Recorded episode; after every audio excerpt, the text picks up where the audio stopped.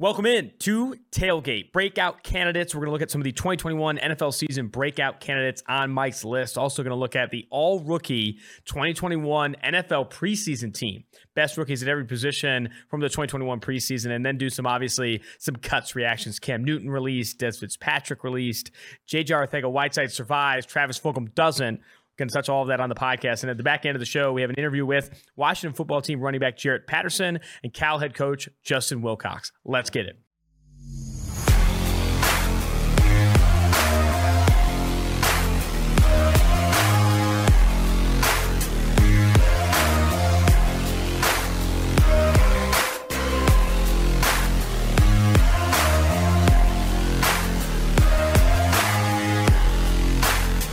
Cut day in the NFL. Big one. Yeah, that's what really is going to take up the catch and early buzz segment. Talk a lot about some of the cuts reactions. I also want to bring up this follow PFF underscore tailgate on Twitter because we are our Thursday trivia and mailbag episode tomorrow on Thursday. If you submit questions via the DMs on the PFF tailgate Twitter, you could have your question on Thursday trivia or in the mailbag questions. You can also leave questions on Apple Podcasts, leave a five star review, and drop a question in there. Those will be prioritized. What's next on tailgate? Oregon at Ohio State will be there September 11th in Columbus. Going to be a feature length film, Mike. Going to be just like Champaign was continuing the tailgate tour around the country. Let's start on catch an early buzz. The biggest cut, the biggest release, what dominated the news cycle today was Cam Newton released in New England. Mac Jones named the starter in New England, and they also released Brian Hoyer. So Mac Jones is the only quarterback in New England after Cam Newton well, and Brian Hoyer released. Jarrett Stidham. Okay, but he's hurt. Only healthy quarterback. Who was he may actually be the starter, Jarrett Stidham, uh, according to everyone last year for the Patriots. Shut up. But I I wasn't as surprised as everyone else on Twitter caking their pants. Um, no if you heard to here, if you heard it here on, if you were listening, to fan of the show, you heard me say Mac Jones is going to be the starter week one. I just like he was going to be the starter week one. He was that good one, and he was your first round pick quarterback too. He was the future slash is the future, will be the future, however you want to put those together, conjugate that. Um, but Cam Newton, it would not surprise me if the reason he is not there anymore is because he asked to not be there. We, the reports were last summer that he wanted a starting job or a place where he could compete for a starting job. Once that isn't the case, it wouldn't surprise me if he said, Hey, I like playing football. I, don't like holding a clipboard. I, I enjoy this. He's obviously made a ton of money throughout his career, is not did not sign with the Patriots for a lot of money. Uh, probably not in it for the money at this point in his career. He wants to play and be that guy. And so it wouldn't surprise me at all if Cam Newton said, let me go pick a place where I can have an opportunity to be that guy. Because right now, after Mac Jones is named the starter, pretty much however much a rookie is going to struggle at the beginning of his career, you're going to have to eat it as a head coach. Mm-hmm. You're not mm-hmm. going to all of a sudden put Cam Newton in. Mac Jones was going to be that guy. Mac Jones, a 92.2 PFF grade in the preseason, was the second highest graded quarterback behind CJ Beathard, depending on how many dropbacks you asked for in that qualifying total. He obviously played a lot better than a lot of people expected. I'd say even better than maybe what Bill Belichick expected, so much that he earned the starting job. And that's why he's the starter. Now, why he was released is obviously some speculation. Was he asking for his release? But reporter Doug Kyed, a national reporter here at PFF, said multiple factors. Former, former, former Patriots, Patriots beat writer, beat reporter, former Patriots beat writer.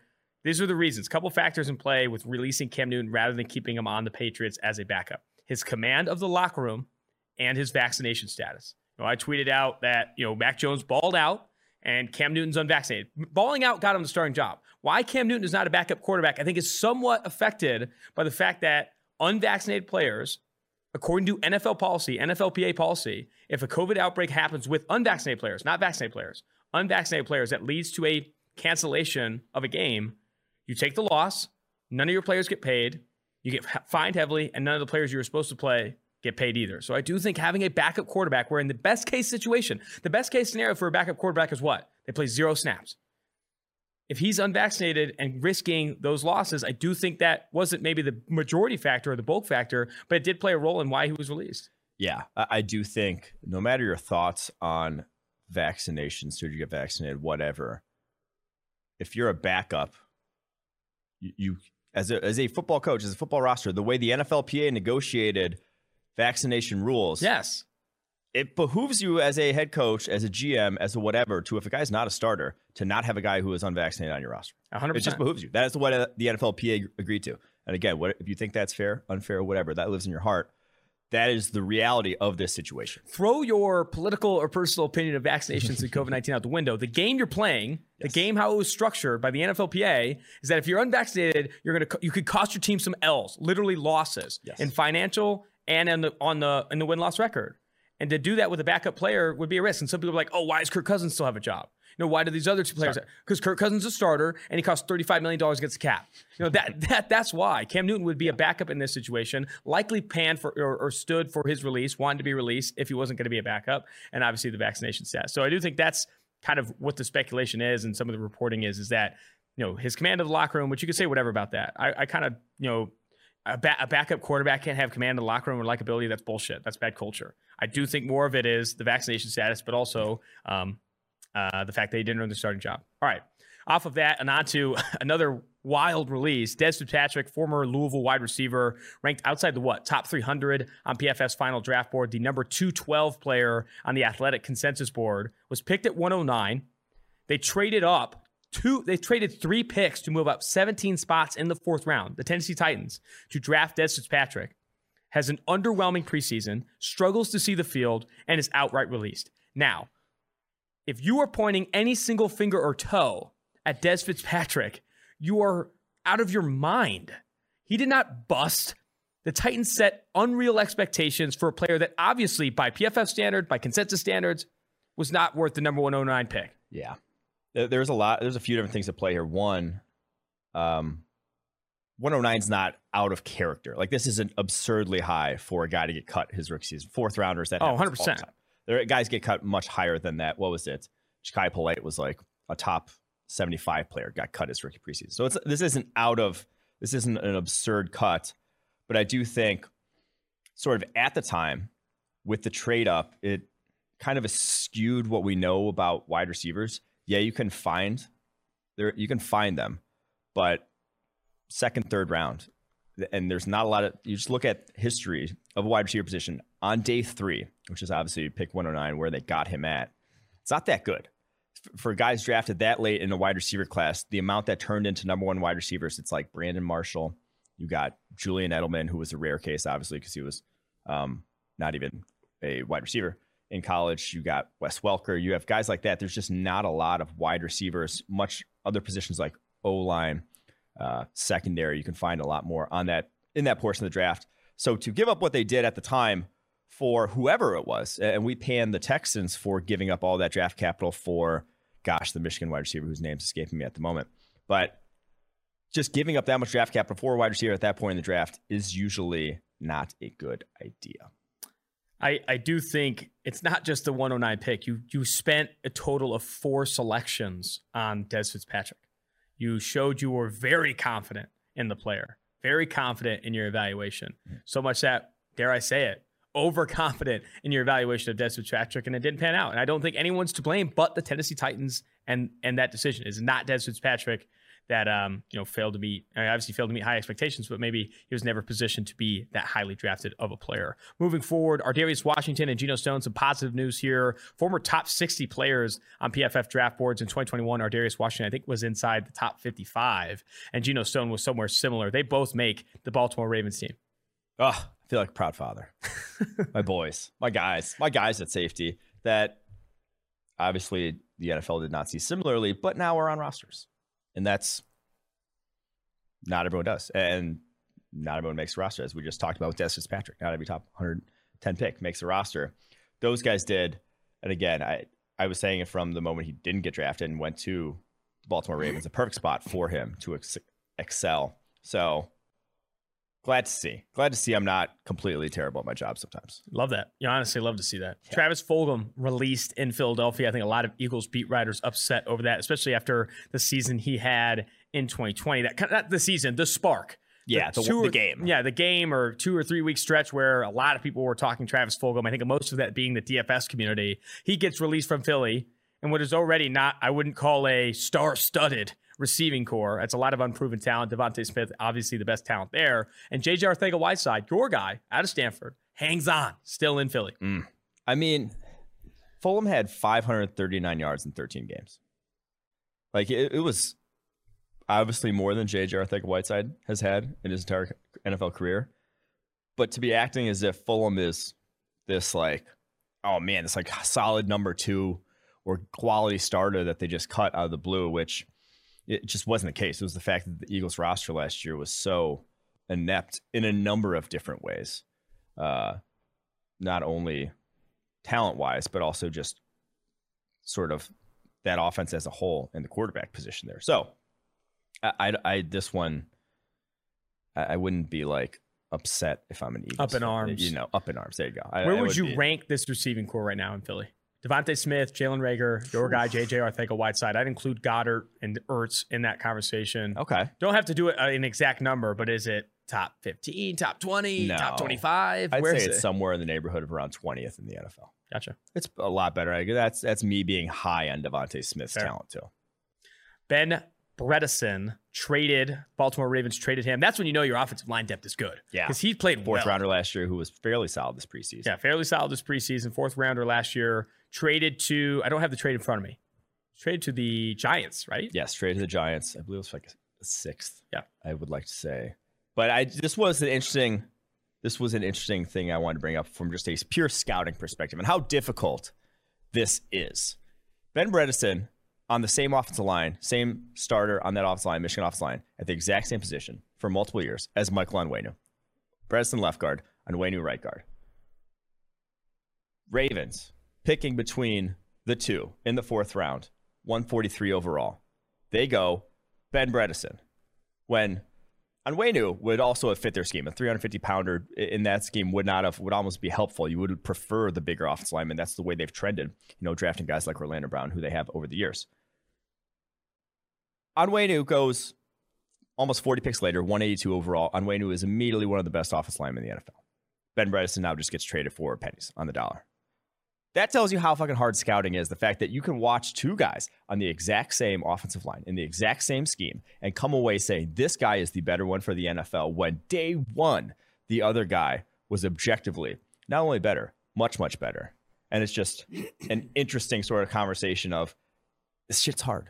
Is that pure? I'm going to push there a little bit. Is that pure evaluating the two side by side and failing to recognize that a win is better? Or how much of that is also just resources allocated to each player, specific scouts? Real, I think there's a lot of factors in that. You know, I think there's a, it's like everyone had everyone had Bredeson over Onwenu. You oh, would really? be hard pressed outside of us PFF. Outside of who PFF. had who had Onwenu over Bredeson. You would be hard pressed to find a lot of people who had Onwenu over Bredeson. So maybe is that group that think? You know, group think kind of costing people there. I don't know. I, I'm I'm just saying like Onwenu also improved a lot. Like mm-hmm. he was a much different player and a much better player as soon as he got to New England. And he lost weight from his career at Michigan to then playing in New England. And that can factor in too how body how players dedication how their bodies develop that sort of thing is something that we don't get kind of behind the scenes access to at pff we don't get access to these strength coaches being like how much weight can this guy lose? How much mm-hmm. how much mm-hmm. strength can this guy add? What's his body fat? We don't have those numbers nfl teams do. But i just wanted to highlight it as kind of like a test case for how difficult this can be and how it is a crapshoot at a lot of different levels I think what what makes it a crapshoot, I think I, I always kind of push on draft theory and why things are the way they are. I think what makes it a crapshoot is some levels of groupthink. Um, some people forcing, you know, like some people's decision making being like, hey, I make the final decision. I like this guy. And we've seen time and time again, if you're just one person, it's very difficult as one person to be consistently accurate compared to obviously the consensus and stuff like that. But either way, moving forward, um, I think it speaks, like I said, it kind of speaks to what the Ravens have from a depth perspective, looking at their offensive line.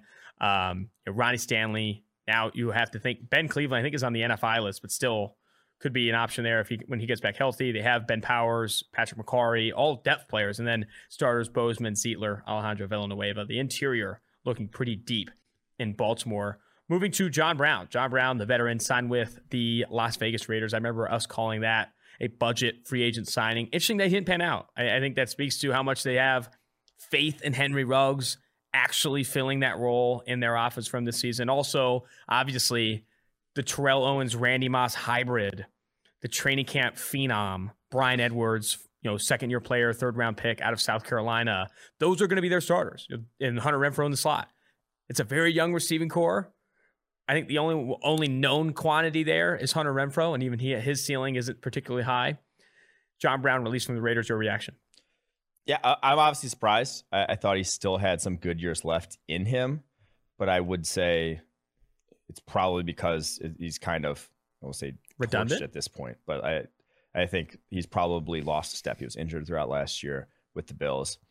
Um, he might not just be the guy that we've the smoke that we've come to know. Mate, when you lose a step as a speed receiver and you can't stack that wide, way on the outside, all of a sudden, or that cornerback on the outside, all of a sudden that can uh, that can go from you quickly. That's sort of your calling card. Only 32 preseason snaps played with the Las Vegas Raiders. I think you only had what three targets, one reception, two yards. Not enough to stick around in Las Vegas. Last one here before we jump to the other segments. Um, the pup update, the pup date, the Paw Patrol, Pup hey. Patrol. I don't know. David. Bakhtiari, Green Bay Packers left tackle, Michael Thomas, the New Orleans Saints wide receiver, and Stephon Gilmore, the cornerback for the New England Patriots, all stars at their position, I'd argue.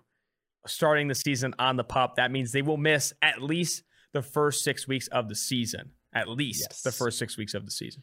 To me, the biggest one here, I think the Packers can get around it. Elgton Jenkins is a stud. He's going to kick out to left tackle. I don't think that's going to be a massive issue. What's that interior look like? Can we pause there? What does that interior look like with Elgton Jenkins moved out to left tackle? So it's probably going to be Lucas Patrick and all of a sudden breakout star Royce Royce Newman. I said that weird at guard, and then Josh Myers, the rookie at center, right tackle, going to be Billy Turner. So not not as good as it was last year, obviously. But Linsley gone. But that still has the it's still not a liability offensive line. I will say that is a that is a serviceable, and especially with the way the Packers have started running their offense, where they are not they're not putting their tackles on islands quite as much as Mike McCarthy was.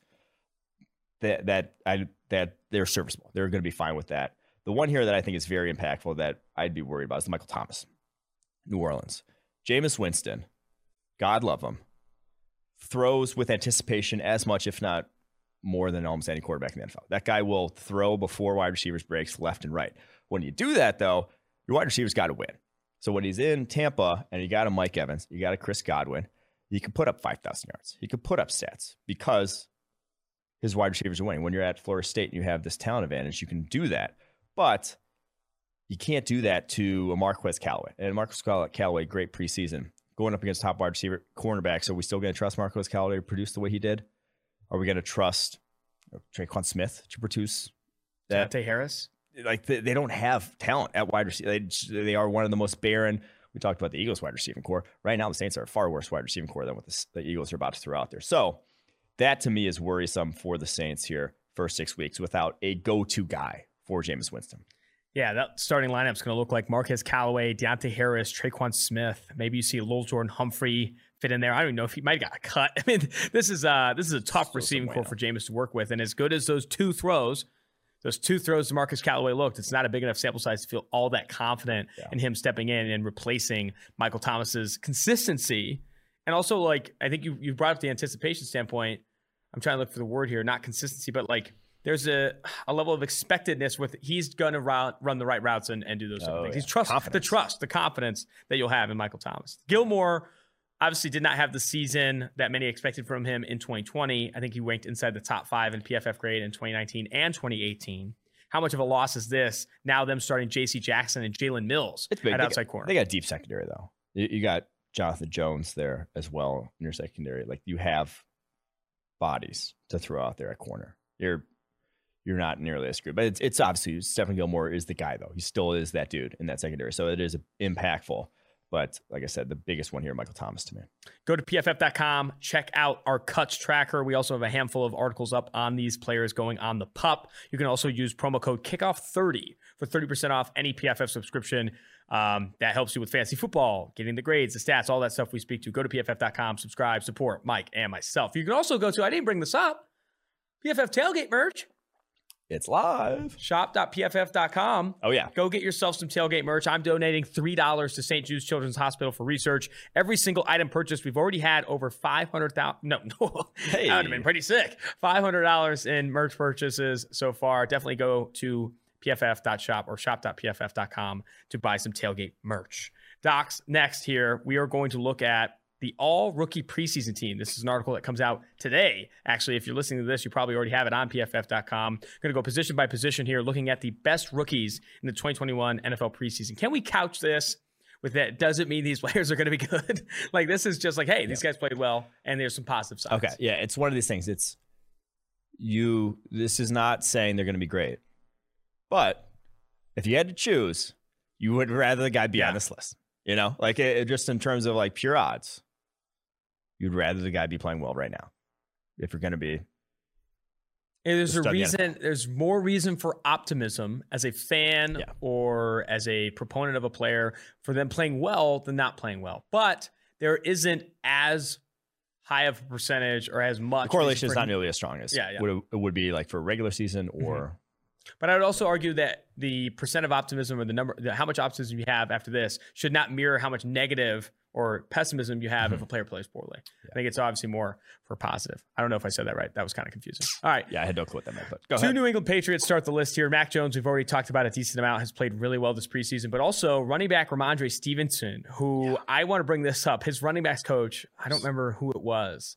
Ivan Fears, I believe, for the Patriots. They asked him, "What does Rhamondre have to do to prove himself?" He said, "Everything." Or where does he need to improve? And he did. I mean, he he, he came in, I think, out of shape and improved as the preseason progressed. And honestly, you know, was one of the more impressive, if not the most impressive running back of any, even non-rookies yeah. this preseason. He was dominant. Now he didn't run with the ones, but 13 broken tackles on 30 carries is good no matter how you slice it. Now, he also had a fumble, which I'm going to go out and limit say Bill Belichick's not a big fan of fumbles. It's probably going to get you in his doghouse real quick.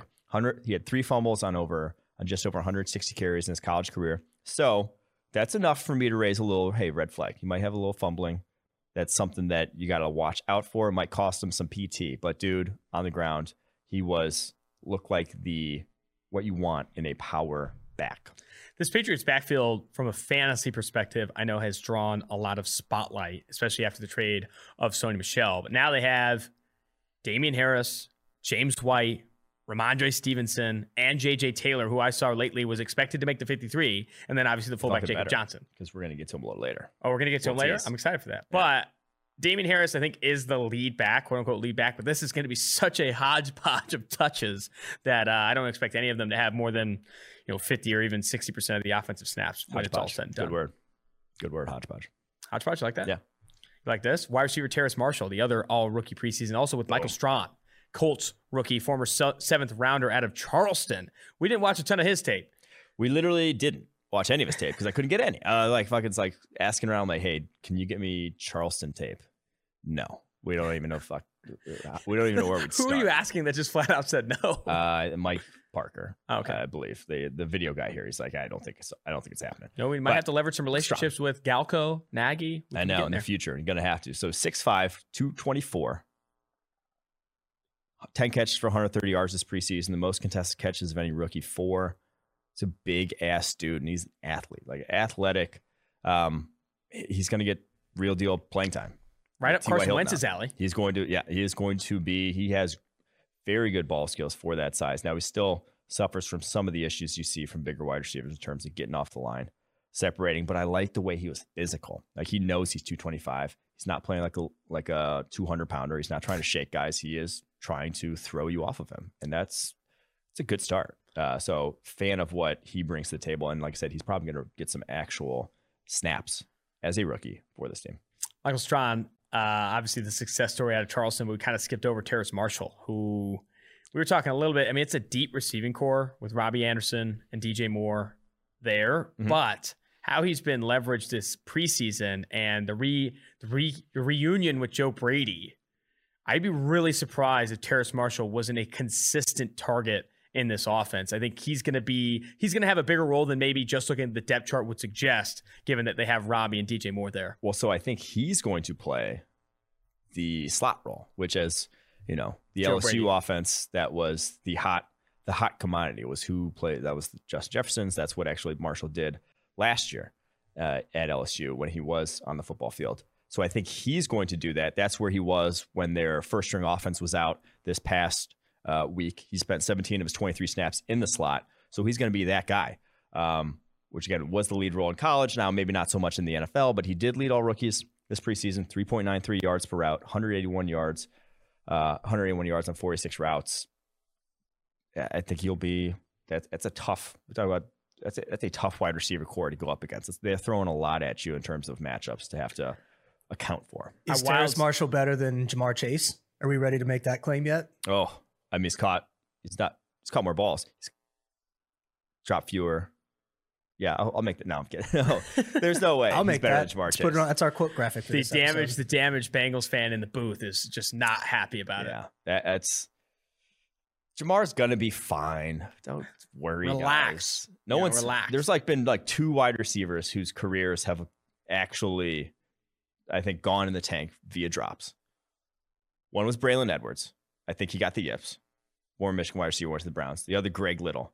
Is he with the Browns too? They they all go to the Browns. Greg So- Little was a former Bengal, bro. Come Was he? on, connect the dots. It's not. it's not looking good. Maybe something. Maybe it's the Skyline chili. Honestly, if that thing doesn't give you yips, it gives you something. It gives you something bad.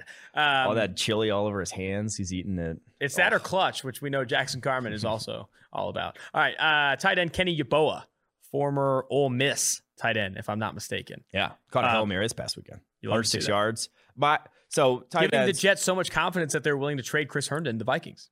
So Yeboah, the biggest thing, the biggest like reason for encouragement for me was how he looked as a run blocker. Issue at Ole Miss was more wide receiver than actual tight end. I think he looks solid. So 78 point, 74.8 run blocking grade, blocked well on the move. I, I think he could actually in that offense start. Like that's obviously an offense that requires run blocking tight ends, tight ends that will stick their nose in it. I think Yeboah did enough to show that he could actually see the field in that regard. Offensive tackle Stone Forsythe, the former Florida offensive tackle, we highlighted him as a steal in the sixth round. And also Sam Cosmi, who you talk about run blocking, that's where I, he's been the most impressive. He has actually been moving people in the run game, getting up to the second level, showing off that athleticism for the Washington football team. And he's slated to start, if I'm not Yep. mistaken. He's going to start at right tackle for the football team. And Stone Forsythe already putting in good work as well.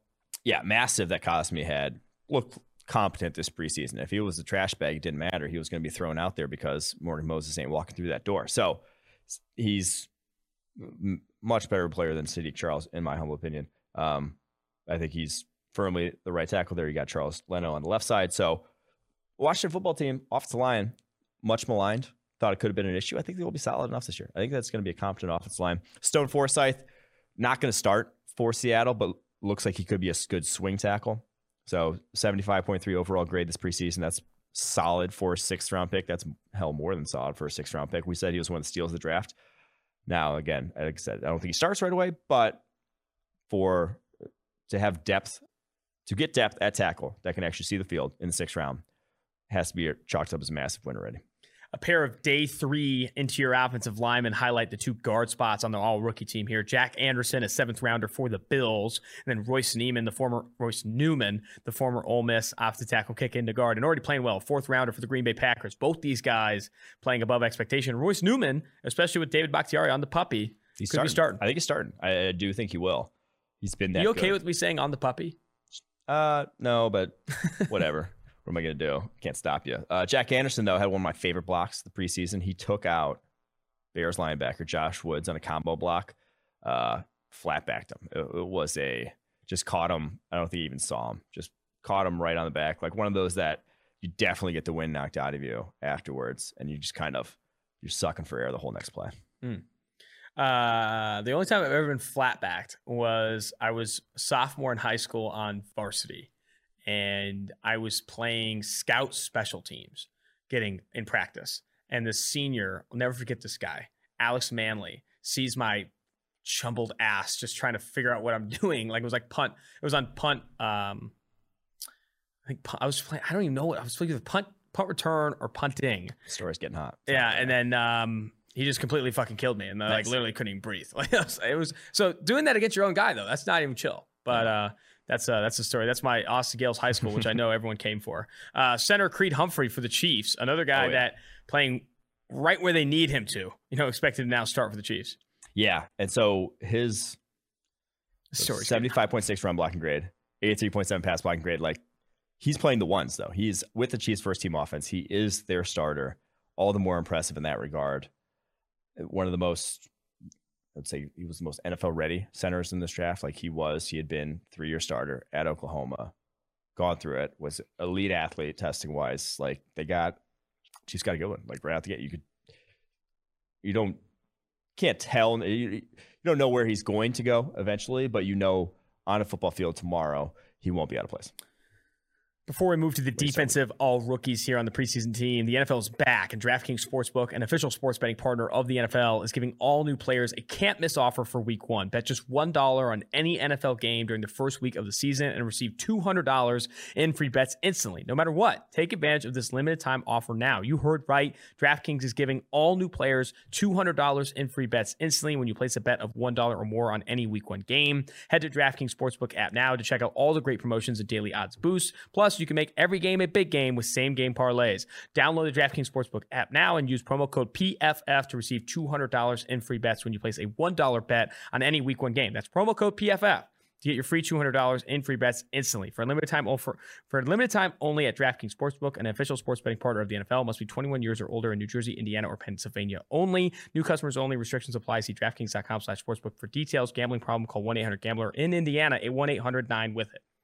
Oh, my favorite DraftKings bet or DraftKings update. Mm-hmm. They took the Mac, they took offensive rookie years bets off right when Mac Jones was named the starter and Cam Newton was released, and he was plus one thousand before they took it down. Yeah. Now he is plus six hundred to win offensive. He leapfrog Zach Wilson. He did leapfrog, leapfrog Zach Wilson. Right now it's Trevor Lawrence at plus three fifty. Then Mac Jones at plus 600. And then Trey Lance and Zach Wilson are still both tied at plus 750. Oh, I don't understand. I don't understand how there's that much value on Wilson, who is a known starter, versus Trey Lance, who likely is not starting in San Francisco. But yeah. go to DraftKings to place that bet. You could do it. You could definitely do it. All rookie team defense, starting with the two defensive interiors, Levi and Onwuzurike, our guy, also big friend of the pod for the Detroit Lions, playing well, and also Christian Barmore, another PFF favorite, standing out for the Patriots. Yeah, this is a uh, this is a well done NFL sort of moment. These were DT one and DT two, I believe in this past nice. year's draft. So well done, PFF. They yeah, they, they, were no, we actually didn't have this DT one, DT two. We had McNeil, who also played well. Lee McNeil looked good for the Lions, but we we kind of talked about Barmore and Onwuzurike in the last two weeks of shows. When Onwuzurike looked much stronger than we saw him at last time he was on the field, 2019 Washington, and Barmore pass rushing power, it's, it's still there. Encouraging signs for both for Edge, Kwity Paye, who has done it against some backup offensive linemen, but he's done it well. A 94.2 overall grade, the former Michigan Edge, now playing for the Indianapolis Colts. Also, a friend of the pod. Can I say this? All of these but Christian Barmore, I guess, are friends of the pod. Kwity Paye, mm-hmm. Levi Onwuzurike, and Joe Tryon all joined two for one drafts podcast, but they're part of the tailgate family. So Joe Tryon is the other rookie edge here. He has looked like a completely different player. You, I, so I was watching a lot of his pass rushing snaps, and then I went and watched his run defense separately. Mm. Him chasing on the backside of runs was like I know those aren't like always the otherworldly impressive plays, but he is so explosive, so fast down the line. He's oftentimes making a ton of plays on the backside of runs, which is I think something that's super impressive. Yeah, we've we've talked about these. So these I'll even lump in. Here we go. Kwity Paye, Joe Tryon, and Micah Parsons at linebacker. We'll talk about next, who makes the All Rookie team. Physically, like we talked about those guys as being, you know, elite athletes coming out of college. They still look like even on NFL fields where everyone's faster, the game's faster, they look like they're still on a different level. And now that's not too surprising. Parsons Paye, all time draft, all time pro day performances. Mm-hmm. Like they were all time sort of athletes, but it doesn't always sort of the way. speed of the game, the way you play doesn't always especially with the pro day inflated right numbers and stuff like that. And some people were second well. guessing some of that. But they look like different dudes, all three of those guys from day one here that they will be producing in some way, shape, or form. And Parsons, especially, like that guy, he could be a top five linebacker this year. Parsons, he's that's like, a quote. He's graphic. just lo- social teams coming. He, he's just sh- still shedding blocks the same way he did in at Penn State, where it's just like it's second nature. He, he's just going around a block, and he's not even thinking about the fact that a block's coming at him, and he's off you. And and it's uh, it's because he's you know 250 pounds and he's running a 4.35 at you. That's why, like, it's because he's just such a different athlete. I do think rookies playing with confidence in the preseason is a sight for sore eyes because you didn't see rookies yeah. playing with confidence a ton last year. Yeah, there was not a lot of rookies. Like, I think the biggest example for me was Patrick Queen. Like Patrick Queen was not as confident and so much more reactionary than he was instinctive in his year one. I mean, you could say that about any of the linebackers last yeah. year, though. Like it was just harder to be confident because of all the install over Zoom and the COVID impacted season, etc. But moving forward here, Elijah Sullivan, did the San Francisco 49ers find another hidden gem at linebacker, or are they just developing talent? I think it's a combination. They uh, they know their scheme and what fits, and it's just guys who can move. It's like basically they put them, they give them that freedom, and guys who are. So Elijah Sullivan, for those who don't know, Kansas State linebacker, six foot, two fifteen, hand up. We didn't even scout him. He did not grade well back at Kansas State. He had a sixty point seven overall grade this past season, 2020, 65.3 the year before that. Those are his only two as a starter at Kansas State.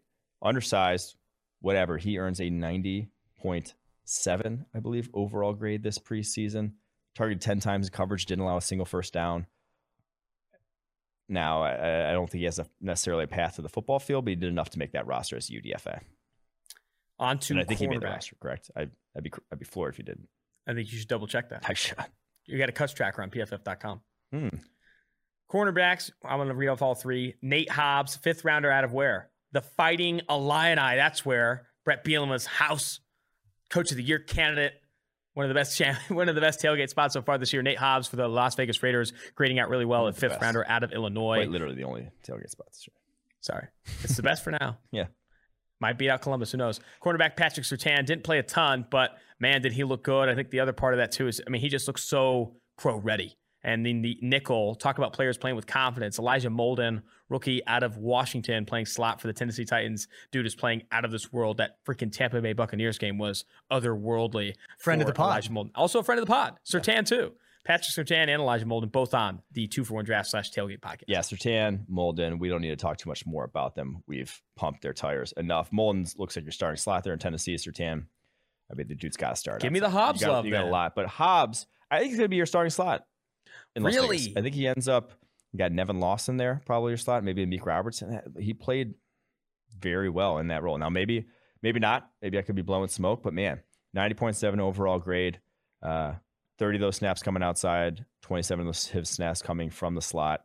Picking a pass break against the Rams uh, is a high, high level athlete. I think he went 4 4 with like a 40 inch vert at his pro day. I want to say he is, he's something that they were missing in that Talent? secondary. Athlete. a lot of athletes. So we'll, we shall see. But That's yeah, actually so we good. Four, you went 448, 40 and a half inch vertical, 11 3 broad. And you know, you can fake 40s all you want. You can't fake verts and broads at Pro Days. Those are real deals. You can't fake verts and broads. Last two here on the All Rookie preseason team safeties. Andre Cisco of the Jacksonville Jaguars, also former Syracuse safety, also a former PFF favorite. And then Jamar Johnson, the Indiana safety, who we had on this podcast. Denver, huh? Our guys. Our guys. Yeah, Denver Broncos, now on the Denver Broncos, also a mm-hmm. friend mm-hmm. of the pod. Two two forced incompletions, 69 coverage snaps for Jamar Johnson, only allowed three of five targets for 22 yards. Now, that, there's not really a path to the field. They got entrenched safeties there in Denver, but hey, job well done for him whenever he does get called upon. Fifth round pick. I mean, that secondary is loaded. really is. And now Andre Cisco, I was most impressed with. He was doing a lot of his work from the box. He had a 76.5 run defense grade this preseason. He didn't give a shit about run defense at Syracuse. He was he was trying to make plays in coverage for that. He knew he saw it was a run. He's like, please don't get through the second level. Was his kind of mindset.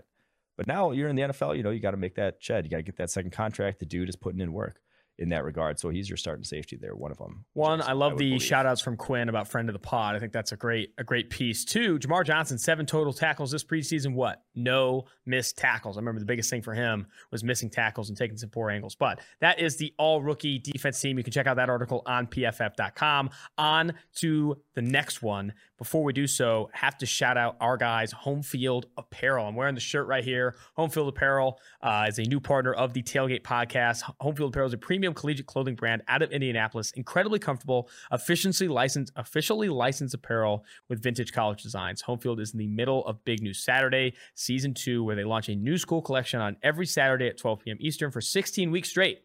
This is a fun one. They got they just released Georgia, Wisconsin, and Florida. But this Saturday, and I think this gear could be sick. North Carolina. North Carolina Tar Heels this Saturday for home field. I am a big fan of the shirts. I think the crew necks are sick. I'm waiting for them to come out with some hats. We need some home field hats. I'm a big hats guy. Use promo code PFF to get 15% off your first purchase at homefieldapparel.com. That is promo code PFF, 15% off. Get ready for college football tailgate season. We're on to the 2021 breakout candidates. We have this by position. Let's start with quarterback. I love this take. And this is what uh, I'm basing this off of what I saw in preseason. Oh, and oh, wow. Now, dangerous game. dangerous game. And I'm not saying these guys, some of them aren't even necessarily slated to be getting that much playing time or being that guy in their respective teams. But I think based on what I saw this preseason, they will earn said playing time as season goes on. Number one quarterback, it is Tua Tagovailoa, and obviously slated to be the starter. And the confidence he looked with, played with, night and days from as a rookie. And I think I said it on maybe the Monday pod when I was like, he looks like every snap now, like his best drives from last year. Er, his best drives from last year is just him at every snap. He had drives last year where it was like throwing guys on breaks, unafraid of pressure, moving in pocket, scrambling when he needs to, but like making plays. That's every that looked like that was every drive for him this preseason was just at least that confidence. And now that didn't go great every single drive for him, but you at least saw him looking like the guy we saw at Alabama. And the takes that came after his rookie season, some of them irresponsible. They were irresponsible to put that much pressure on a guy who was coming off of not only an injury, but a literal career threatening injury, didn't know his career was in jeopardy, didn't know if he was ever going to play the game of football again. The mindset that, like, the fact that he had some issues as a rookie with his confidence, with his consistency, is very forgivable. So I expect a breakout season from him. Now, the offensive line could prevent that, and it's not a good offensive line there. But I think Tua Tagovailoa you looks, have to hope looks much, know, much, much, much, much, much better. I know the offensive line is good. You have to hope there's some steps forward with some of these young guys. It's such a young offensive line. And Austin Jackson hasn't. I will say those... Liam Eichenberg looked really good. I think he'll be good. You have guys there that do look good. I Robert interior, Hunt, like interior will be solid. It's your tackles that I worry about man, this pre- this preseason a 75.9 PFF grade for Tua Tagovailoa and 80.6 adjusted completion percentage on a relatively high average depth to target, 8.0 average depth to target, and also got the ball out relatively quick, 2.68 seconds time to throw. Talk about confidence, anticipatory throwing. The offensive line could be a death knell, but adding Will Fuller and Jaylen Waddle to this offense is going to add some spark that I don't think their receiving corps had. Um, and that defense, I think, is going to put him in good situations. I think Miami. Yes, guys that will be open. Those guys. A lot of radio hits I'm going on are asking me, what's a playoff team that didn't make it last year but will make it this year? I think Miami is a nice pick. I like Miami bouncing back. They were like a late season collapse away from I mean, making it last year. They literally, what, they had 11 wins last year. It's not yeah. that hot take. I didn't think it was a hot take. That's nice. It's a good call. No. Yeah, it's a good call. Yeah. What preseason team?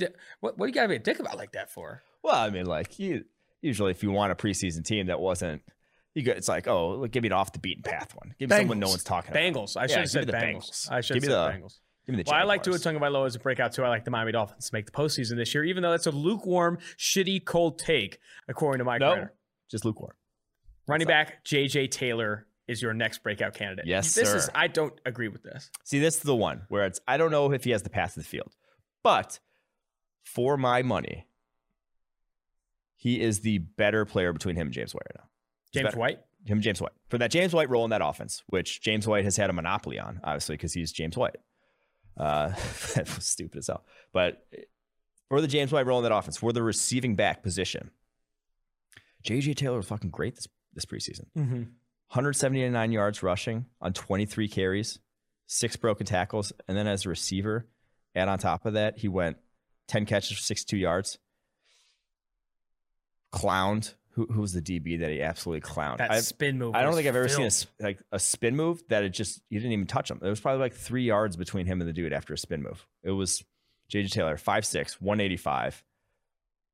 Very difficult to even touch in space. I, I think he gets starts getting snaps as, like I said, breakout candidate. And like I said, I'm basing this off of the preseason, so there weren't a lot of backs getting a ton of run who are other breakout possible breakout candidates. I think the elephant in the room, or maybe the mouse in the room with JJ Taylor, for those who don't know, he's the New England Patriots back out of Arizona former undrafted free agent in 2020. He's five foot six, 185. Yeah. He's a small player, and that's where you know the path to the field also comes up. Maybe he is a better player than J- James White, but that size is tough to overcome. Dion Lewis, similarly sized.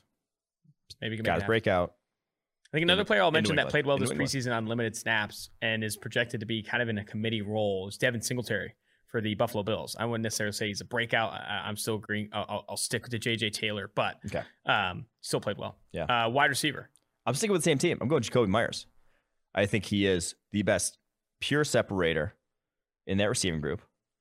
He's going to play a ton in the slot, which, as we've seen in that offense, that's where Edelman raked. That's where Welker raked. Now, obviously, Moss was a different animal when he came there, but like that has been the targeted role in that offense. Jakobi Meyers is going to be that guy, big catch radius, work in the middle of the field. Where Mac Jones is, that's where he is. That's his bread and butter is working that intermediate behind the linebackers. So I do think Jakobi Meyers in for a big season, and we saw a hint of that this preseason. Jakobi Meyers, former undrafted free agent in 2019 out of NC State, 6'2", 203. It speaks to the big catch radius. I love him in the slot. Like his separation ability maybe is the best on New England, but I think where he's best is like getting into the middle field, well, identifying those zones. He's not. He can't. Sep- he's not going to blow past you. He's yeah, not going to exactly. be uh, getting open deep. I think the comp right. I made for him was Jason Avant when we were coming out in the draft. But I do I, I think him owning the Ouch. middle of the field and being that uh, that bigger player. Another, hey, how tough is scouting? Jakobi Meyers in en route to be number one receiver. Kelvin Harmon. Yeah. Not even on the roster. Former NC State receiver as well. Harmon, four receiving yards last year. The number one receiver at NC State, his like for three years there was that yeah fourth rounder. He was or was he a little bit a little bit later on? Jakobi Meyers is a UDFA. Now Jakobi Meyers, like I said, going to be a number one, and Harmon not even on roster. Tight end, you don't have a breakout listed. No breakouts yes. this year. No breakout this year. That there's from what I what saw in the Hockenson? preseason. I thought Irv Smith was going to be that guy. Then he tears his meniscus, meniscus surgery before the season. Probably not going to be at, at least um, until he gets back. But based off what I saw preseason, there was no one that really stood out to me. So there you go. I'm not going to. Hockenson's gonna... been talked about as a big breakout candidate. People think he can enter the big three in terms of being top ten in the NFL. Well, he, he did have the third most yards in the NFL last year, so calling him breakout's a little, Yeah. Fair enough. But I, I it's good. I mean, I just thought he broke out right. Your top, your two offensive linemen, Jordan Mailata and Kevin Dotson. Mailata, oh, yeah. the tackle for the New, uh, Philadelphia Eagles, and Dotson, second year offensive lineman for the Pittsburgh Steelers. So the crazy thing is about in Philadelphia, I'm watching tape on Mailata and also Andre Dillard, former first rounder, oft injured, missed all last season. And I watched Dillard, and I'm like, damn, he looks good. Dillard looks very good. And I watched Mailata, I'm like, yeah, Mailata's the better player here, which is oh, wow. Mailata, obviously, story what he was Australian rules football seventh rounder uh, back in 2018. He's 6'8", 346. He looked like a top 10 to 15 offensive tackle in the NFL. Wow. He's going to probably be that in 2021, I would say. So Jordan Mailata, yeah, it play. He, he was started last year. Obviously, Jason Peters going down was solid, but he looks like a different animal this year.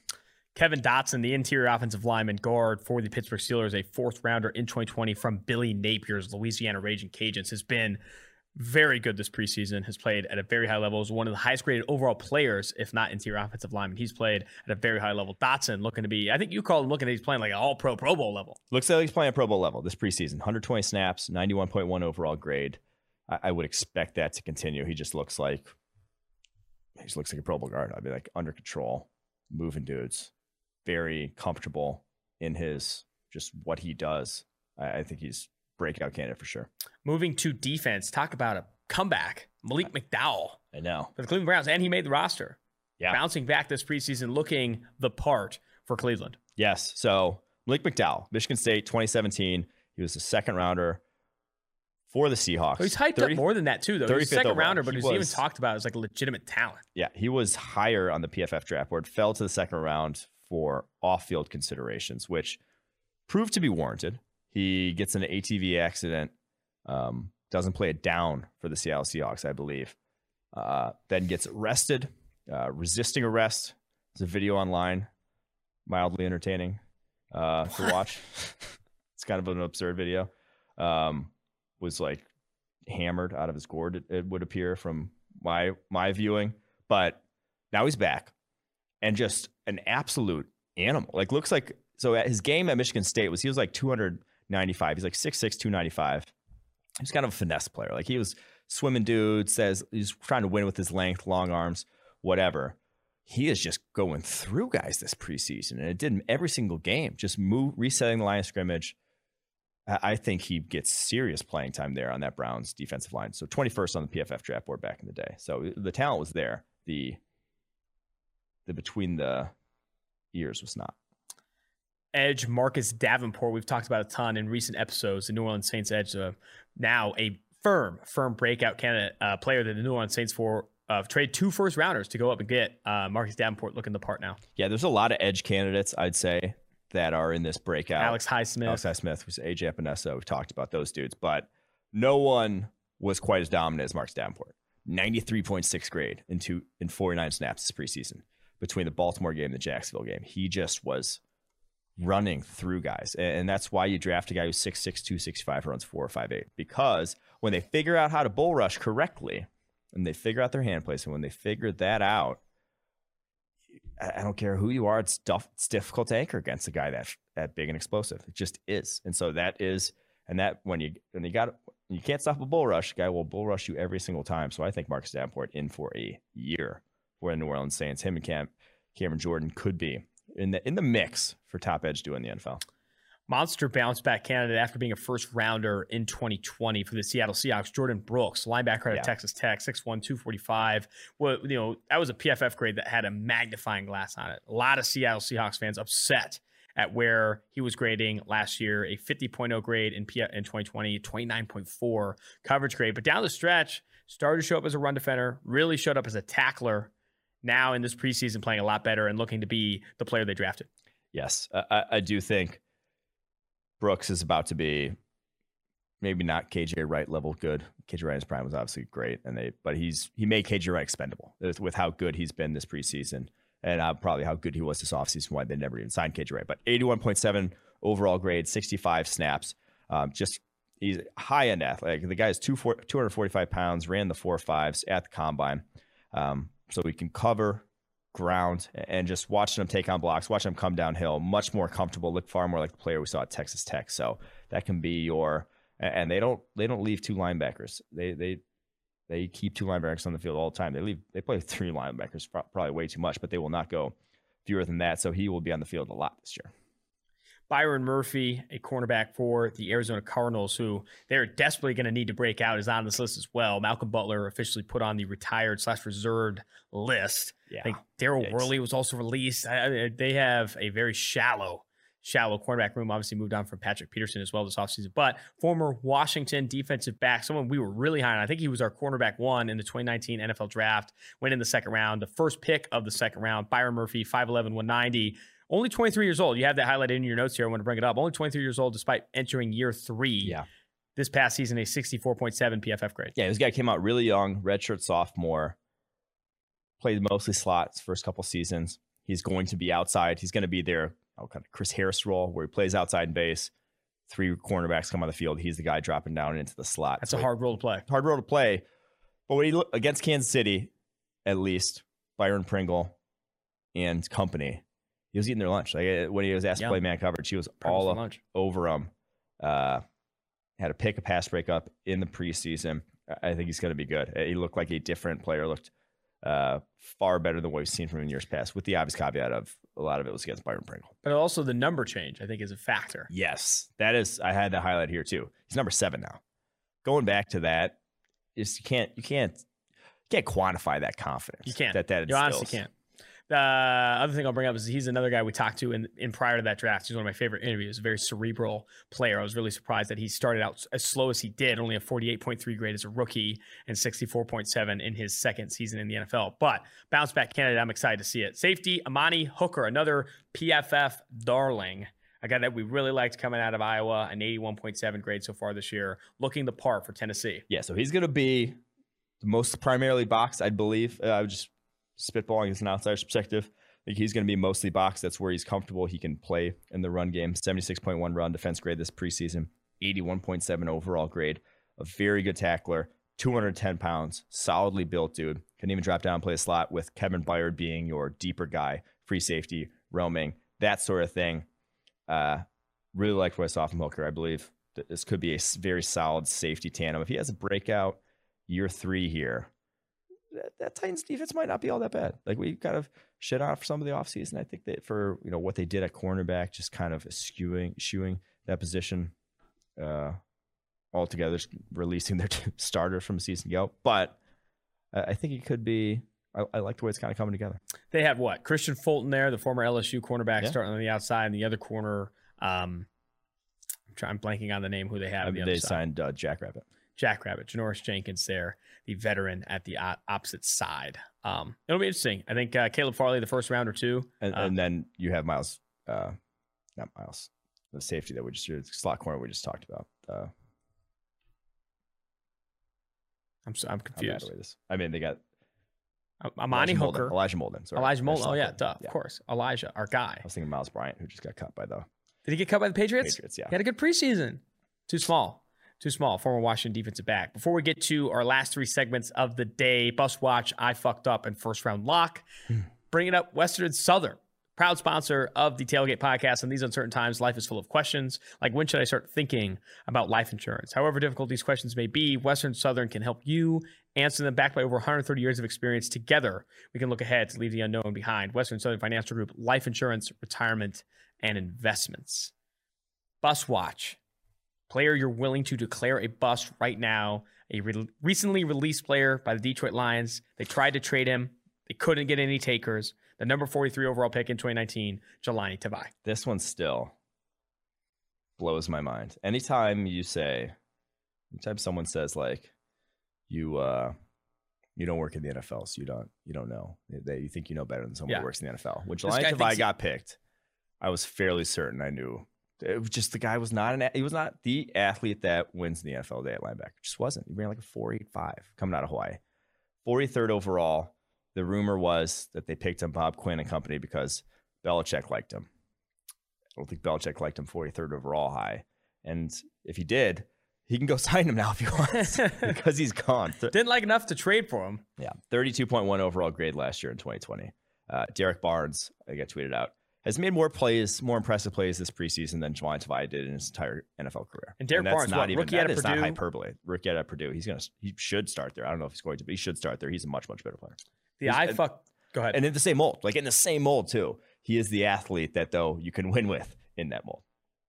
The I fucked up segment here. Here we go. Are you ready? I think it's confident that I did fuck this up. Now is it completely? I'm not writing this. This isn't off. bust watch. This isn't. This isn't bust watch. This isn't.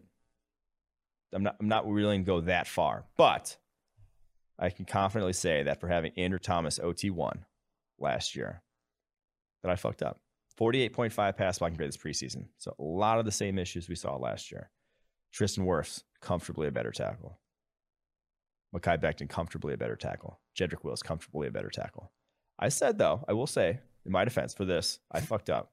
At the time, in the Giants' shoes, I said, trade back and pick whichever one falls to you because there wasn't a big difference.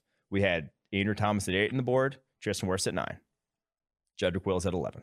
It's a great tackle class. It was a great tackle class. So if there, if you can get anything, you can get a third rounder, and it always says takes two to tango. Well, you can you can flip back for you can go way under the chart and still get something mm-hmm. if you're gonna draft one of those tackles. Which, shit. In retrospect, I wish you would have had not nine times. But yeah, like Tristan Wirfs is the one that you should have drafted in that class. Uh, I'm gonna add uh, I my own I fucked up. I remember on this podcast saying Marvin Wilson is the player people think um, the Auburn. I'm missing his name now. Derrick Brown is. Derrick Brown is, which is completely false. Marvin Wilson looked like ass this preseason. What happened to Marvin Wilson? He's never an athlete, a former five star, but never the athlete you need him to be to have success. But that 2019 campaign pre-COVID, we had him on this show. He battled some weight issues. He's I don't think he had a single pressure for the Browns this preseason really struggled even as a run defender, was released by the Cleveland Browns. He had the highest contract of any UDFA. Gets he, was the, he was the most sought after of any UDFA. There had to be some injury, something, or whatever, because he wasn't like I don't care how like bad he played in the NFL. Like he wasn't that bad in college, like to where he was a UDFA. There were there were far worse players. There had to be some medicals on him that just people didn't want to touch that are still affecting him. Yeah. I mean, because in 2019, I believe he was one of the highest graded pass rushing defense tackles in the country. Yeah. And then fell off, has fallen off so far. Yeah. It's like we weren't the only ones who were high on him after mm-hmm. 2019, but then he just looked like a different player after that. First round lock, last segment here. The to recap, we're going to do this segment every single week, and you are until until the draft. No, oh, until the National until the draft game. would be kind of absurd. National championship game. There's literally more than 32 yeah. weeks until then. this, so we got 21 weeks from when I started last week till the national championship game. 21 players that I'm going to declare first round locks. I love it. First one you declared was Derek Stingley. Oh, this week, we're going Kayvon Thibodeaux of Oregon. going out on a limb. I love it, but I'm ready to block it in. Kayvon Thibodeaux is our second first round lock, the Oregon edge defender. If you don't know about him and you're listening to this podcast, did you consider any other names here? Uh, there's names I got in my back pocket, but that's for next week. Yeah, you gotta save it. Gotta save it. And I think you have to save QBs too. QBs. Save the segment QBs. will get more interesting about ten weeks from now. It's yeah, yeah. Right that's why the segment, we should probably skip past the segment pretty quickly here. Yeah. Kayvon Thibodeaux and Derek Stingley, the only two first round locks through two weeks of this segment. Let's now jump to our interviews. I got Washington football team running back Jaret Patterson on this interview. He didn't know if he was making the roster. He officially makes the roster. They released Peyton Barber, creating room for the rookie out of Buffalo. And then Cal head coach Justin Wilcox, who I thought was awesome. He talks a lot about defensive back play. He was a former defensive back at Oregon. They have a loaded secondary there at Cal. Two really fun interviews to get to. Let's get it. Now joining Tailgate Podcast is current Washington football team and former Buffalo back Jaret Patterson, a monster this preseason, standing at you know even at just five foot seven, five foot eight, um, depending on what roster you look at. You have been fantastic this preseason as a rookie undrafted free agent for the Washington football team. It is an honor to have you on the show. Uh, thank you for having me. Before we focus in on obviously the, you know the the impact you've had on Washington this preseason, I kind of want to turn back the clocks a little bit. For the people that don't know, Jaret Patterson was a monster at Buffalo, and specifically over the past two years. You know, he had 7.7 yards per carry in 2020, 5.8 in 2019. But I think everyone knows you for the 409 yard, eight touchdown performance against Kent State. Where I want to ask you where to start is when you were going through that game, did you expect to have the numbers that you did? And I guess when you were totaling 200, 300, and getting close to that 400 mark, could you, I, guess what was going through your head and, and talk me through that performance overall? Yeah, just that day was just uh very special. You know, just how I feel like it just uh you know uh laid out. You know, um I wore the number 41 that week, and you know in the program uh, 41 is means a lot, you know, uh, a passing, a, a fallen teammate that passed, Solomon Jackson, and the coaches pick a person to wear uh, that number to for the game, and they picked me, and uh, you know, I, I can say I definitely, you know, represented him and his family very, very well, and just everything was clicking. Know, offensive line was doing a great job, and you know, just, just I just noticed, you know, uh, after six, I'm like, man, that's I just stopped counting, and I'm like, I just know I had a lot of, lot of, lot of touchdowns, a lot of yards, and just really, I just wanted to uh, close out the game, you know, because they beat us the uh, previous year mm-hmm. uh, late, and I just wanted to, you know, kind of just put the game away, and that was just my mindset uh, going to going to that game. Well, you put the game away for my friend for sure, and then obviously transi- transitioning to Washington, you're an undrafted free agent, and I've read, you know, reading some of the reports. Chase Young, you know, childhood friend, was the guy talking to Ron Rivera saying he's got he's got to sign you, he's got to bring you to Washington. Speak to the relationship you have with Chase Young and how things have fared so far, you know, teaming up with him in Washington. Yeah, been knowing uh, Chase since middle school, since eighth grade. You know, we've been tight uh, throughout the draft process, giving me advice and just asking, you know, what team's been reaching out out and just in the draft kind of day three, you know, uh, he was saying, man, just be patient, you know, and he kind of vouched for me, uh, like you said, to Costa persevere. And, you know, I end up at, at Washington, you know, uh, the home team, you know, you know, uh, the team I grew up rooting for, you know, I'm from PG County, uh, Maryland area. So, you know, it, I feel like it's been uh, everything but good and it's headed in the right direction. And it's just a blessing to be here. As an undrafted free agent, what has kind of been your approach to this offseason? I guess every single day, every single practice, what have you been prioritizing, uh, whether it's playbook, on field, strength and conditioning? Where, where have you prioritized most of your efforts? Uh, I feel like uh, uh, uh kind of a little bit of everything. You know, uh, when I even made the jump to declare, uh, my mindset was it's not how you get in the NFL, it's how you stay in. So uh, that, that's the mindset I kind of carry, you know, every single day you know, just taking I'm just taking every opportunity uh, you know, I get just taking advantage of it, you know, and, and just trying to uh, just put my best foot forward to show coaching staff, you know, I, I can be a guy at the next level. You've also leaned on, I know, Maurice Jones Drew, a guy who's kind of similarly built a smaller, compact, former NFL running back, now an analyst with NFL Network, as a mentor. What has he taught you, or I guess shown you, in the time that you spent with him? Yeah, he's taught me uh, a lot of stuff. You know, a lot of stuff. Uh, uh, just just what just help me with my routine, and just really uh, just told me, uh, you know, it's about uh, just really once you once you uh, figure out your routine, just keep keep uh, you know keep perfecting it as the years go on. How how'd you come into contact with him, and I guess wh- when did that all start? uh, for Maurice, we met through, uh, you know, for the same age sports group. You mm-hmm. know, we they they represent both of us, the sports entertainment group. And you know, I met him training down the draft in, in, in Florida and at Pete Bommarito's. And you know, we kind of just hit it off there. You know, I, you know, him being an undersized back like myself, I kind of gravi- gravitated gravitated towards him, and he kind of you know gave me advice and just told me you know about the business and you know just told me how to take care of my body, you know, just be a student of the game and like I said, learn that routine and just sticking to your routine and and just really just being a pro. So obviously, you know Maurice Jones-Drew, Chase Young have both have a have had a positive impact on your NFL career thus far. Who else would you say has helped you out the most, whether it's the coaching staff or other players, since you've uh, got there down in Washington? Uh, like you know those two, you know my team, like the sports, the sports entertainment group, you know, kind of helped me and just pick, put me in the right situation with with Washington. And uh, I feel like that the, those people just said, you know, Chase Young, Maurice Jones-Drew, and and th- those people really kind of helped me, you know, making this transition easy. How about the the big guy, the starter, Antonio Gibson, a second year player out of Memphis who is a was a monster last year and is expected to do really good things as the starter in Washington. Maybe you given an opportunity to back him up. What has he? What have you learned from him? Another young player in this league that's having success. Yeah, I learned. You know, from I've learned from a, a lot of guys. You know, in the room. Uh, Ag. You know, like you said. Uh, you know, Peyton Barber. You know, uh, J.D. McKissic. Just all those guys. You know, just what you know how to be a pro you know when i'm not taking a rep i, I look at you know what things you know they did good or what things you know i would have did differently and just just learn i just stay learning you know from from each and one of those guys that you know kind of help my game Last one for you, Jaret. and I'll let you go. Really appreciate the time. You know, you've been through a lot of adversity. Undrafted free agent, told multiple times, too fat, too short, too slow, whatever it may be. Now you're in this rare position, unique position to legitimately make this 53 man roster and have a prominent role as a rookie. Just how, and you were, you grew up a diehard Washington football team fan. Just how much would this mean to you to get that opportunity with Washington to be on this 53 and have a prominent role as a rookie? Yeah, it would mean it would mean a lot. You know, I mean everything. You know, uh, like I always said, you know, I, I had the mindset.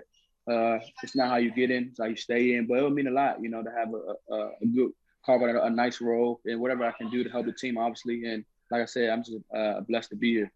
Fantastic stuff, Jaret. Really appreciate the time. Thank you so much.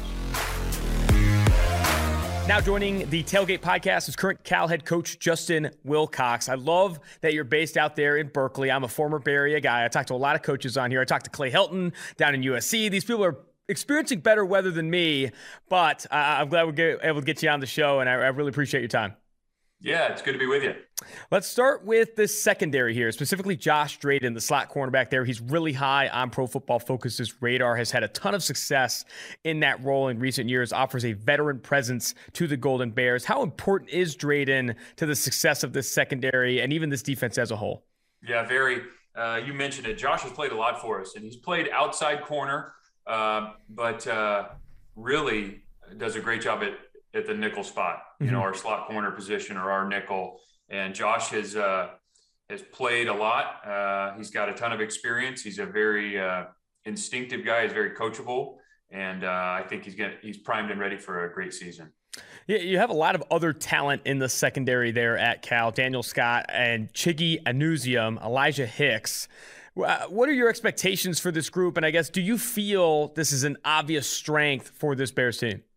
Yeah, I like this group. I think with Josh and Elijah, who have played a lot, uh, Daniel Scott and Chiggy have both uh, last year played more and more and have really put their time in. They're more experienced, uh, maybe not the same number of banked game reps as, as Josh and Elijah, but have been here a while and know our system. And then there's some younger players that I'm really uh, eager to see. You know, at the safety position, Miles Williams and Raymond Woodie, they're they're both going to play uh, this Saturday. And then at corner, I think Colin Gamble uh, is a, a, young player that we're we're really excited about, and he'll play quite a bit for us outside. He could also play some nickel at times, but uh, some young players in there that are really eager to get on the field, and I'm I'm uh, excited to watch. You're a former defensive back yourself, played defensive back at the University of Oregon in the late 90s. I've talked to some other coaches about what they feel is the most coachable or the areas in the secondary where you can most improve with coaching. And then also, what are these other areas where it's kind of a prerequisite, what has to be kind of God given to be good at, at cornerback or even safety? Yeah. Um, you know, the God given things are obviously your your height and your frame. Yeah. And uh, you know, we had a couple different examples. You know, Chiggy, for example, is a 6'1, 200 pound corner. He's got long levers, he's high cut. Um, and so he's built, you know, genetically with some really good length. And, um, you know, one of the, that, that allows him to do some things at the line of scrimmage and be more aggressive using his length at the line of scrimmage and press coverage and things like that. So that's a hard thing to, to teach. You know, you can't teach a guy to be tall. Um, the long speed and the agility, both those things, you know, when guys get moving down the field, um, especially on, on the outside at the uh, corner positions, do they have enough long speed? Uh, I think that can be incrementally improved. Uh, you don't usually, you know, take a slow guy out of high school and make him fast. Um, I think it can be increased, you know, marginally. Um, and uh, I think there's an element uh, in terms of the instinct playing the ball. And uh, some guys have a really good feel for that. And some guys struggle with it a little bit more. And it's another one of those things I think you can in, improve, uh, you know, marginally. Maybe you go from a five to a seven in terms of your instincts and ball skills, uh, but you traditionally don't go from having zero instincts to having great instincts. Um, so those are the areas I think, you know, we talk about God given. Uh, but I also I don't want it to make it sound like it, you limit yourself um, when you talk about height and weight. Uh, there's different corners who pl- play really well who aren't six foot one. You yeah. know, they're five ten. Uh, they're quick twitch, and they have another redeeming quality. I think you know Josh Drayden's an example of that. Josh is not a not the tallest guy in the world, but he's got twitch and he's strong and he's got really good instinct. So he can play corner. He's got to play it a little bit differently than say Chiggy does, uh, and he can do really some good things in the nickel spot. So I think Josh Drayden and and both he and Colin Gamble are very similar in that regard. Um, you know, the things that you can coach, I think obviously the technique part of it, uh, footwork, hand placement, eye control, I think those things can really be improved. And I see a couple of our younger players, uh, especially these freshmen who come in, really just have played the game on sheer athleticism and now are learning how to utilize their physical tools to make them more complete players. And I think you see the really uh, a good amount of growth in the first couple of years when you're teaching the fundamentals of playing that position. So I think uh, there are certainly things that can improve. I also think there, to your point, there are things that when you're talking about just the uh, the height, weight, uh, the twitch, and long speed, and then the, uh, the instinct for playing the ball that I think you can improve, but I think on a, in a marginal basis. You've had a unique opportunity to you know, work with a lot of different coaches in your coaching career. You know, Boise State, Tennessee, Washington, USC, and Wisconsin. Speak more to your defensive philosophy. I know it's a high percentage of what we see as very well executed cover three. It's obviously a schematic principle, but what are some other themes or even philosophical principles that you prioritize on defense? I think, uh, well, everybody's going to say this, but I believe it, and we act on it uh, daily. Is it's a fundamental game. So you're talking about footwork, hand placement, how to strike blocks uh, if you're a front player, uh, how to play with good technique and coverage. So we, you know, people talk about, uh, you know, going back to basics, and you hear that a lot in the bye week and you know fall camp. Well, we really try to go back to basics every day. I mean, we spend a lot of time on individual and technique, and we spend a lot of time on tackling and uh, emphasizing great tackling technique. Um, and so it's a fundamental game in that regard. And we're going to always make sure that we we're not going to sacrifice the fundamentals to put in a new blitz, for example.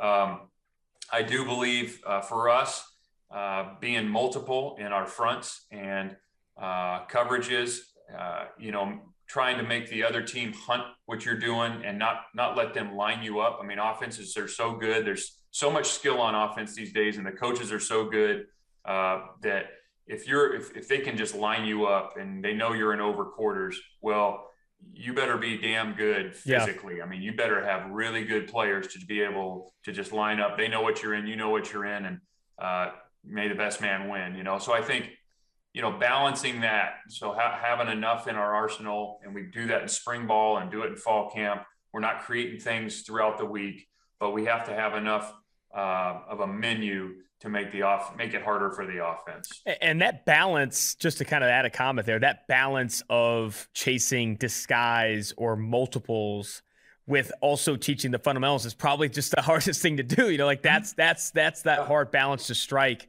on the defense side of the ball. That's really interesting to hear you say. Um, another defense player I wanted to highlight was Kwani Dang, who I read somewhere making the move from inside outside linebacker, returns for his sixth season at Cal, another veteran presence to help you on that defense. How excited are you to have him back at Cal?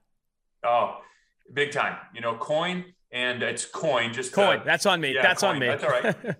um, Kuony and both he and Cameron Goode are two outside linebackers. So they play our outside linebackers in three four, and there are our edge players uh, in our four two five nickel stuff. But uh, Kuony is a talented guy. He's played inside linebacker, as you mentioned, uh, played it well and was very productive there. We felt like both for him and our team, uh, it would be best for him to play outside.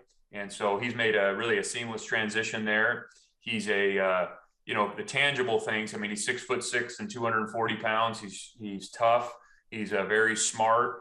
And, uh, his transition has been very smooth and uh, not not surprising. Just knowing what type of kid he is. He also provides unbelievable leadership for the team. I mean, he was a JC transfer, and within a year, he's a team captain. I mean, he's a highly regarded member of the team by everybody, uh, from the coaches to the players to the people that work in the building. He just has a really uh, special character and.